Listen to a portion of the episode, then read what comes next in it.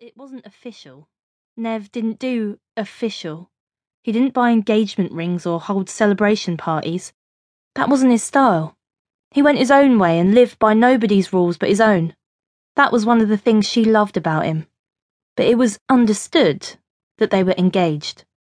When she stopped outside jewelers and gave lingering glances to the array of silver and gold rings, Nev would squeeze her arm and say, No need to rush things, baby. We're happy as we are, all in good time. Everything comes to him who stands and waits.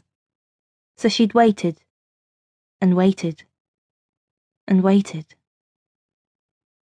When Rosie Wilson clocked old Ma Jackson coming down her street, wearing her trademark black hairnet, she speedily got off her knees to get into her house before the meddling old crone collared her and wasted her time spreading malicious natter. The big slob of a woman was legendary for sticking her snout, misshapen and red from years of stout and gin, into any and everything that wasn't her business. Rosie had been cleaning her front steps. She got down on her hands and knees every week to scrub them with water, a capful of vinegar, some vim, sunlight soap, and her faithful wooden scrubbing brush. The Wilsons were a respectable family, unlike some who lived in the streets behind the Royal London Hospital in Whitechapel.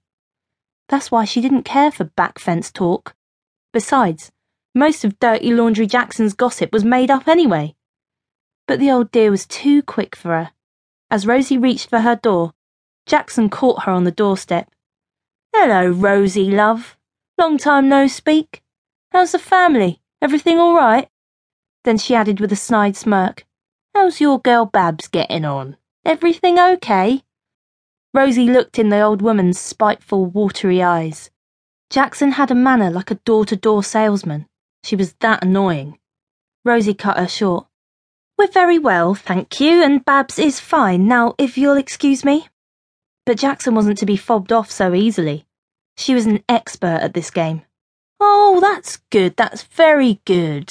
So Babs is all right then, is she? Rosie pursed her lips, annoyed as hell that this woman wouldn't take her loathsome business elsewhere. Yes, Babs is fine. I just told you. She pushed the door open. Jackson moved in for the kill. Are you sure? You know me, dear, I don't like to spread gossip. Rosie interrupted with leaden sarcasm. No, I know you don't. But I was down Dr. McDade's this morning and your Babs was there having a right old Barney. He was in a fair state.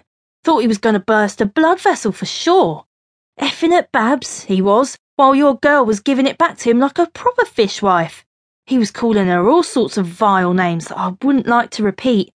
Then Babs marches out of the surgery giving him the old Harvey Smith. Rosie rolled her eyes dramatically. She couldn't imagine her darling Babs sticking two fingers up at anyone, like that show jumper Harvey Smith had done the year before. But Ma Jackson cracked on. I've never seen the like in my life, so I thought to myself, there's something not quite kosher here. I mean, Old man McDade is always as quiet as a mouse, and your Babs is such a nice girl. Usually. Rosie kept it zipped. The mud that this poisonous old toad liked to sling around was always embroidered. Sometimes there was a root of God's honest truth in there somewhere, but Rosie found this particular bollock story impossible to believe on any level. Fortunately, they were interrupted by the appearance of a stunning young woman dressed in flared slacks a cheesecloth blouse, and platform heels. Hello, Mrs. Wilson. Is Babs in? Hello, Denny, love. No, she's out, I'm afraid. Denise Brooks was her Bab's best mate, and Rosie liked her. She was a sweet girl, unlike many of the young ones around there who had grown into loud mouthed replicas of their parents. The only problem with Denny was the unfortunate lights on but no one at home expression she usually wore. Rosie could see that Ma Jackson was eagerly hoping that this new arrival could shed some light on the incident at the doctor's. She was disappointed when Denny looked surprised and said, Oh, that's a shame. She said she'd be in. I thought we were going to the pictures later to see that Steptoe and Son film. Can you tell her I called? Rosie nodded. Denny turned, sadness clouding her face as it often did lately, and walked back in the direction she'd come. Ma Jackson put the needle back on her stuck record. So, Babs is all right? You know me. If there's a problem and I can help.